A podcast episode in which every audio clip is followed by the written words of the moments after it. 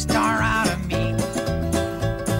We'll make a film about a man who's sad and lonely, and all I gotta do is act naturally. Well, I'll bet you I'm gonna be a big star. Might win an Oscar, you can never tell. The movie's gonna make me a big star. Hi, welcome to Meet Me at the Movies. Noel T. Manning II here. Glad to be with you here on C19 TV. If you're watching online, that's C19.tv. We appreciate you. We are still doing the physical distancing thing, which is great because we get a chance to have some guests who can't just drive across town. Very happy today to have Danielle Solzman. Good to see you. Thanks for being here. I'm happy to be here. So Danielle and I have, we actually met via email. We served on a documentary committee where we were looking at Critics' Choice Documentary Awards. Was that maybe 8-9 months ago? Does it seem like a year ago? I can't remember. It definitely started up in the summer. So we're getting close to the summer. So it's been about a year that we've been connected, and we got a chance to spend some time together at the Irishman screening and then the Critics' Choice Awards as well. So I'm glad to have you on the show. Joining us also, we've got Thomas Manning, and we've got Greg Tillman. It's actually Greg Tillman today. He's from Detroit, and he's made the drive down here. So we're glad to see you from the Motor City. Glad that you made it. From Detroit, why did I drive down to North Carolina to do a Zoom show? Well, evidently your son's got some fast cars up there in Detroit. Is that correct? That's true. My son has the edge on that instead of me, but yes. Yeah. Well, we're glad to have you, and we appreciate you continuing to tune in, no matter how we are doing this show. And we'll have other special guests coming in future weeks as well. We've got Jackie K Cooper, I think, next week from Florida. And then we're going to have Douglas Davidson back. Even though we've had him in the studio, we're going to have him back. Greg's not too sure about that.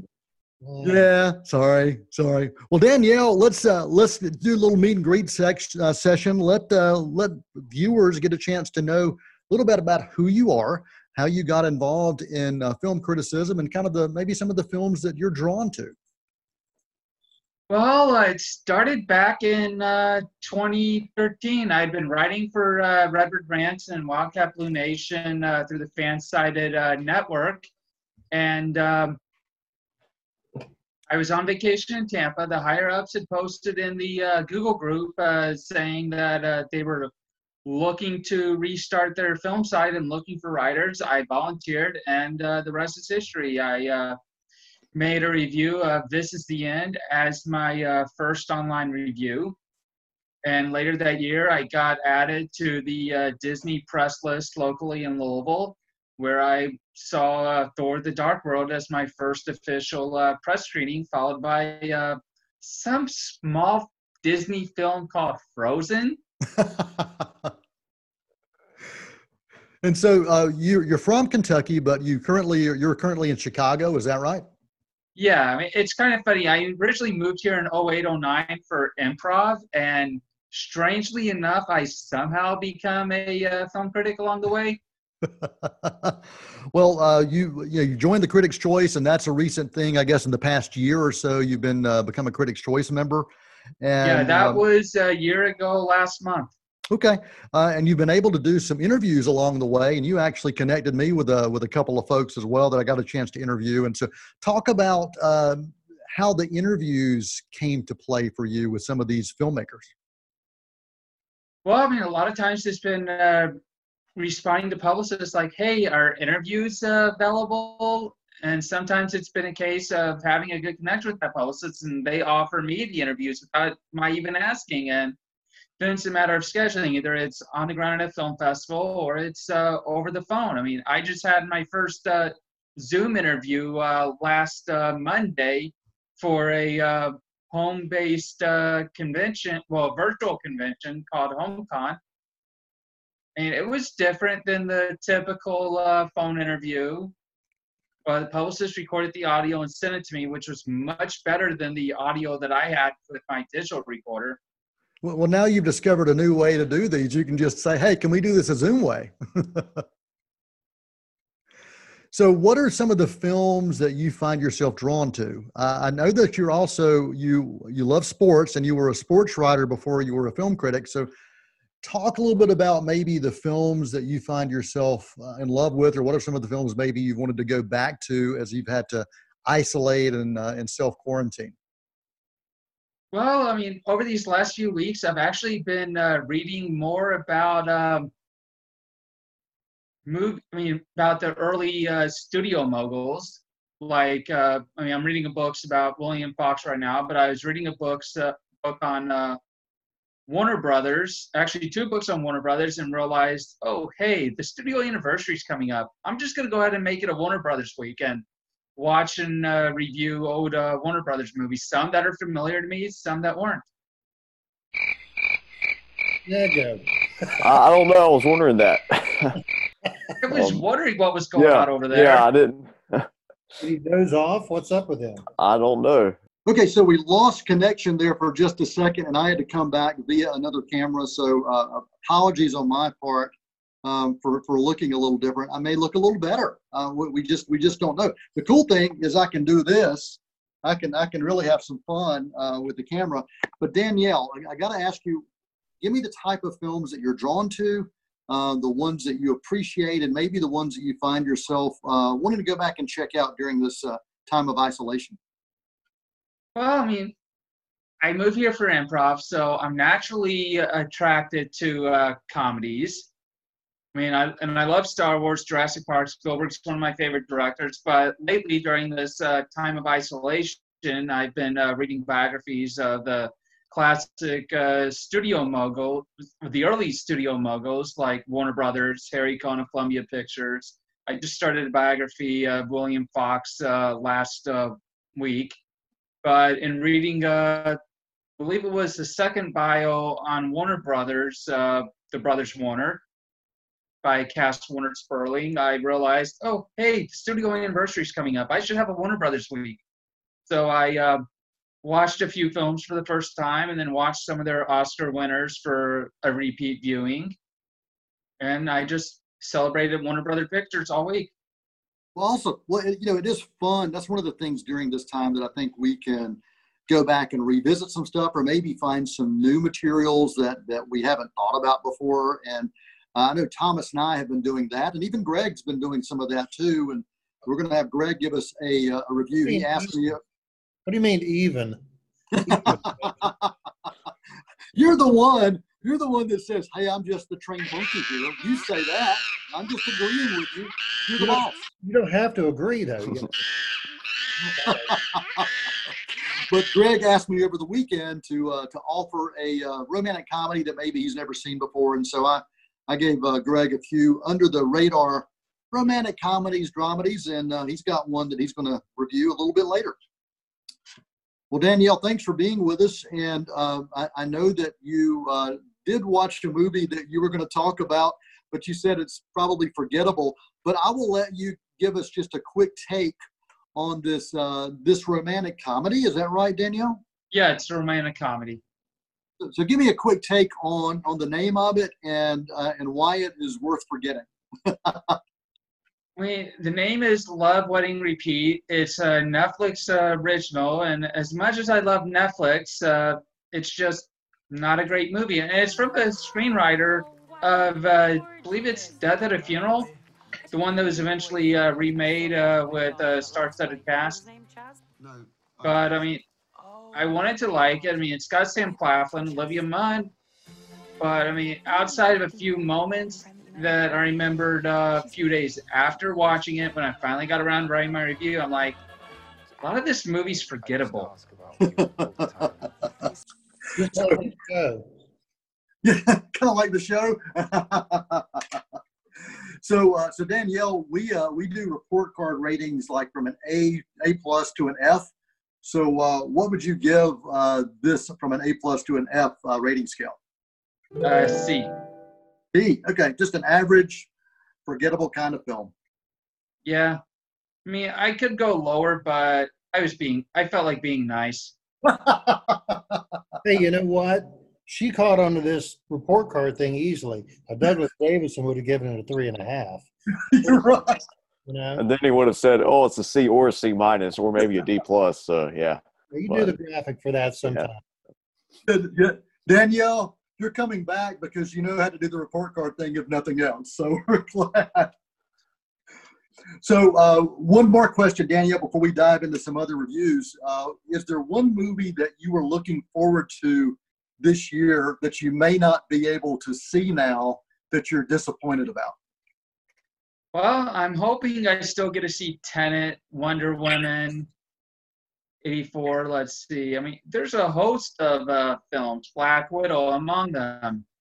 I mean, there's films that like My Spy and there's a few other, and Artem and Style, they're now going to digital instead of theaters. And I'm looking forward to seeing how those turn out. Awesome. Yeah, it's a different world, and we're just kind of having to adapt, and we're trying to watch what we can. We're glad you're here, Danielle Solzman. Give us your website if people are interested in finding out look at some of your interviews and your reviews.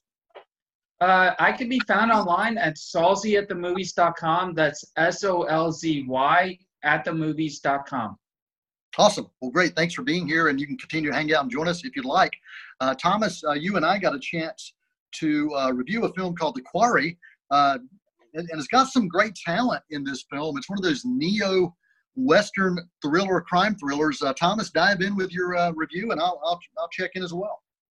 Yeah, so this is directed by Scott Teams. He also co-wrote the screenplay along with Andrew Brotzman, and very much when you're watching it, you see shades of No Country for Old Men from the Coen brothers, the Best Picture winner. We also see some aspects that you might have seen in Hell or High Water from 2016. And it's a very slow burn. It's very bleak, very grim.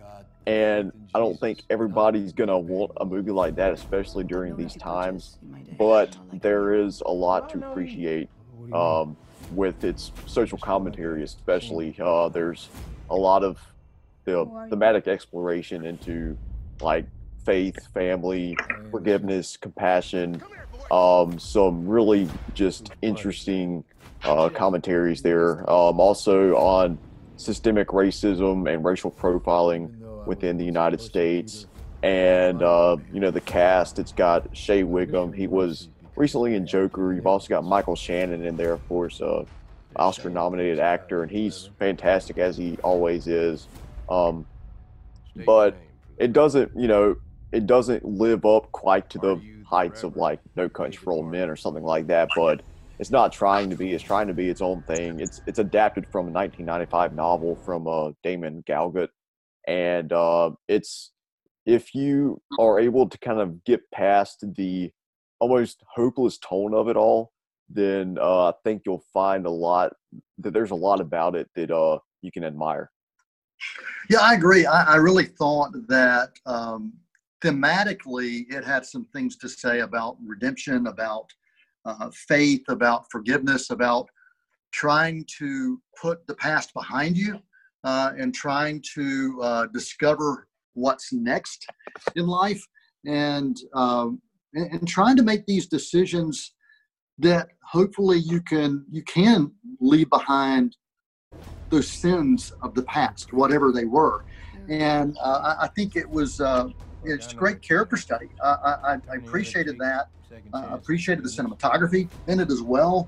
I thought it also spoke to guilt and trying to overcome nightmares and look for better dreams for the future. I think all those things played out really well. I thought the cast was solid. I thought the locations that were chosen, kind of desolate, kind of this southwestern border town in Texas. And it really did have that vibe of kind of that, you could see it as an old Western tale. I mean, it just happened to take place in the current day. But I thought that at times the pacing was just a bit off. Yeah. And that was one of the things that got me for it. And also, you mentioned it, Thomas, this is not the time to be diving into too many of these films that are depressing. And it's a tragedy. Yeah, let's just put that right out there. This is not a comedy. I think there was one moment where there was a scene and you were like, wow, that's the first time I've actually giggled in this movie, or the first time I found any kind of comic relief. There's not much comic relief in this film. Yeah, that's, I felt the same way. And I am glad that I watched that one time, but it's not one I'm going to revisit anytime soon. And there are times where you are ready for things to pick up a little bit, but it really never does. It's just the same kind of deliberate pacing the whole time. And I think sometimes it works to its advantage, and then other times it just kind of drags it down a little bit. Like, it was only an hour and 38 minutes. It felt a good bit longer than that, I would say. I'd say you probably could have cut out 10 to 15. That would have worked to its advantage. But overall, I think I'm about a B- for it. That's, very, very solid indie flick. And I understand why, I think it's good it's going to VOD and not getting a theatrical release. I don't think it would have found much success in theaters, but I think it might find its audience on demand. Yeah, I'm right there with you. My grade is a B- as well. The other things that took me away from it slightly is sometimes I didn't feel there was a lot of emotional engagement from the acting leads. I thought they were great talents, but sometimes I didn't feel a lot of emotional depth across the board. And I did think some of the editing at times was a bit jarring. There were a couple times that the editing didn't quite hit for me, but still a solid indie flick, as you said, a B-. All right, great. Greg, are we ready to dive in with a break? I have no idea anymore since you took your little break early. Well, I'll tell you what, we're going to take a break. We'll come back with a review from the vault where Greg is going to give us a look at Celeste and Jesse Forever. So stick around with us right here on C19 TV's Meet Me at the Movies. I appreciate Danielle Solzman joining us. I think she did check out. Danielle, are you there or did you check out? No, she's smarter than that. She's gone. Well, we do appreciate her joining us, and she did give you a place where you could find the website to check out more of Danielle's work. Thanks so much. We'll take a break right here on C19 TV's Meet Me at the Movies. They're gonna put me in the movies. They're gonna make a big star out of me. Just want to let you know, I care. I care. I care. I care. I care. I care. I care.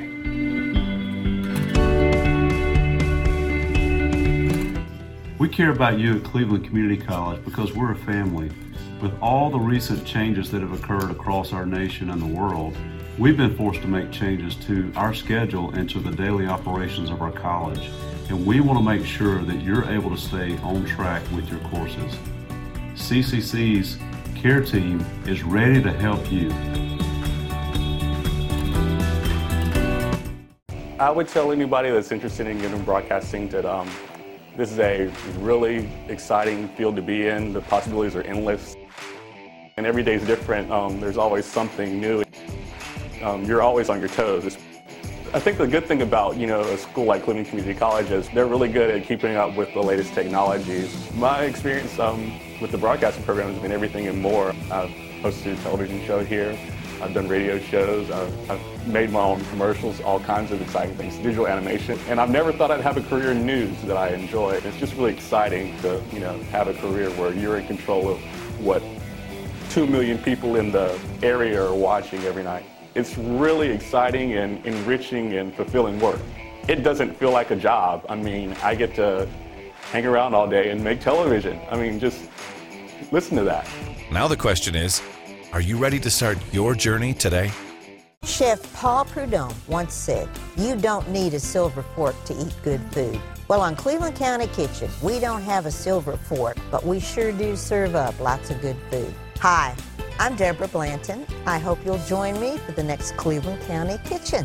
Each month, we offer a complete farm-to-table experience. We visit local growers, we learn about nutrition, and wrap things up with wonderful meals prepared by our guest chefs. It's a lot of fun. I hope you'll join me for the next Cleveland County Kitchen. They're gonna put me in the movies. They're gonna make a big star out of me. Welcome back to Meet Me in the Movies. Noel T. Manning II here, hanging out with Mr. Greg Tillman and Mr. Thomas Manning. Danielle Solzman, thanks so much for taking the time to be with us in the first half of the show. And I understand you had much better things to do than hang out with us for the rest of the time, but thank you for being here. Even really, when you're quarantined, there's better things to do. That's terrible. That's exactly right. Well, Greg, you asked me over the weekend to provide some movie options for you to check out, some movies maybe you'd never heard of, romantic comedies. That was kind of what you were looking for, some rom-coms. So I shot you a list over of some. I don't think you'd heard of any of those before, really, have you? Well, Always Be My Maybe I'd heard of. Okay, yeah. You guys talking about it, yeah. Yeah, we had reviewed that one. But there was one that was called Celeste and Jesse Forever. And it's a movie that was written and starring Rashida Jones, is that right? Quincy Jones' daughter. And daughter from the Mod Squad. Oh, yeah, absolutely. And she was also just one of my favorites who had a role on The Office as well. She's Parks and Rec. Parks and Rec. Thank you, Thomas. I think she was in The Office, but Parks and Rec was where she had her main role. So yeah, she was in both, but you're right. Parks and Rec is where she really, really kind of launched and had a heck of a lot of fun. Is it Adam Sandberg that's also in this, Greg? Yeah, Adam Sandberg. Or Andy. Andy. We're mixing up Adam Sandler. Yep. Andy. Yes. Yeah. Now this is when we need Danielle here because she would have chimed in and said, "Wait a minute, you freaks, you freaks." All right, Thomas. I'm sorry, not Thomas. Greg. Oh, Thomas doing. So tell me your thoughts on this romantic comedy. You said it was worthwhile. You're glad that you took the time. I've only mildly been a fan of the Sandberg guy. I've already forgot his first name again. Yeah, Adam Sandler. No, Andy. Andy Sandberg, yeah. I don't feel quite so bad. But he was really good in it. I've always liked Rashida Jones. I always thought she was charming and really talented. And the chemistry between the two of them, I thought, clicked really well. The four, I think, that you listed me, we were looking for something to do on Friday night. And I texted you. I figured you knew everything. You gave me one or two. Thought, okay, that's good. And then you kept coming, like, you know, once in a while. So anyway, but we looked at the trailers for four of them, I think, that you sent us. And for the most part, as far as rom-coms, it's a pretty pat format. You know, you pretty much know what's going to happen, how it's going to end. And as with most trailers, the trailers pretty much tells you everything that's happening in the film. Except for that one. So Cody tries Celeste and Jesse, and I was right. I mean, it's charming, it's touching. It doesn't go where you think it's going to go. It doesn't even really go where maybe you want it to go. But I think it's one of the more realistic rom-coms that I've seen in a long time about a relationship. And you have no idea in the beginning, obviously, what's happening. They're a married couple that are out. I think they're out with dinner with some friends. They're having a great time. They say they're the best friends, and then you eventually realize they're in the middle of divorcing each other. And that's how the thing starts. So, and it just keeps staying unpredictable, which I really like. There's nothing more frustrating with a rom-com in particular, when you know exactly which beat's going to hit when and where, and then you know how it's going to end. But this was a nice, pleasant surprise. Yeah, and most rom-coms do have the standard formula, and there are a few that have broken that mold and then have done it well. I think 500 Days of Summer is another one of those that I really appreciated. Veronica. Yeah. That broke that mold and did things in a little different way. And like you said, most people who do actually go in watching romantic comedies, they want the happy ending. They want the couple to end up and ride off into the sunset together. And there's nothing wrong with that. There's nothing wrong with formula. But sometimes it is nice to see something that's a little bit different. And this one, I think, is a little bit different. Yeah, more realistic. Yeah. Often they don't ride in real life out off into the sunset. Right, exactly. So what is your, anything else you want to add about this? No, it was a tight, 95 minutes or something. It wasn't a very long film. It told the story without a whole lot of fat around the edges, I thought. I thought it was lean and tight and good, and I'd probably give it a solid B. Yeah, I'm right there with you. Solid B for the film Celeste and Jesse Forever. You can find that. Did you find it through Amazon Prime and rent it? Is that where you found it? It was like $3. Yep. Yeah, there are a lot of places you can find it. You've obviously seen it. What did you think of it? Yeah, I'm right there with you. I mean, you kind of nailed all those high points for me. I love their chemistry. I thought the writing was really well done, and Rashida writing and starring in it. I think that was whenever that happens, I think you always know that the characters that they write are going to be solid, if nothing else. And I think that really showed here. And I'm right there with you. I think I may have at the time, I have to go back and look, but I think I may have given it a B+ at that time, just because it was realistic and a bit different than most of the rom-coms at the time. And it did feel very tight. The time went by fast because you were trying to figure out, okay, wait a minute, where is this going? Then you're invested in the characters and the story. Yeah, absolutely. Awesome. Well, good deal. Well, Thomas, here's one for you to check out if you're looking for a rom-com you probably never heard of before. Sound like a plan? Sounds good to me, yeah. All right. Is he a rom-com kind of guy? Say what? Is he a rom-com kind of guy? Not really, no. But I mean, I've been trying to get into them a little bit. I mean, sometimes I can find one that I enjoy, but it's a hit or miss for me very much. But. So I think he probably liked this one because it's a bit quirky. You have seen In Time, correct? You mean About Time? Yeah, you've seen that one. Have not, actually. Yeah, it's on the watch list. I was actually about to watch it the other day, but then I decided to watch something else. But yeah, I'll get around to it sometime. Yeah. He watched a Baby Driver for the 12th time. Well, yeah. Twice in 2 days, I think. Yeah, I also ended up watching Monty Python and the Holy Grail again. But yeah, that's a good romantic comedy. Yeah. Oh, definitely, very much. And the movie In Time. He'll watch it. When Daisy Ridley puts one out, he'll watch it. Oh, yeah, for sure. No doubt about that. Yeah. Yeah, and the movie In Time is one to check out. It's a romantic sci-fi film, not necessarily a romantic comedy, so that's one to check out as well. I'm sorry? In Time or About Time? About Time is a romantic comedy with a time travel twist. In Time is a romantic sci-fi film. Justin Timberlake's in it. It's pretty good. There you go. Roger Deakins did the cinematography on that. Look at you, man. Mm-hmm. Look at you. Yeah, bring it. Well, Thomas, do you want to, in like 2 sentences, talk about your look at Midnight Run, or do you want to save that for another time? Oh, we'll come to that another time. I'd like to dive into that one a little bit more in depth. So okay. Thanks for joining us on Meet Me in the Movies. We do appreciate Danielle Solzman for spending time with us during the first part of the show. And Greg, Thomas, thank you guys for your insight and your inspiration right here on Meet Me in the Movies. We're going to wrap things up with a movie quote of the week. And the movie quote of the week comes from the film Rush. A wise man can learn more from his enemies than a fool from his friends.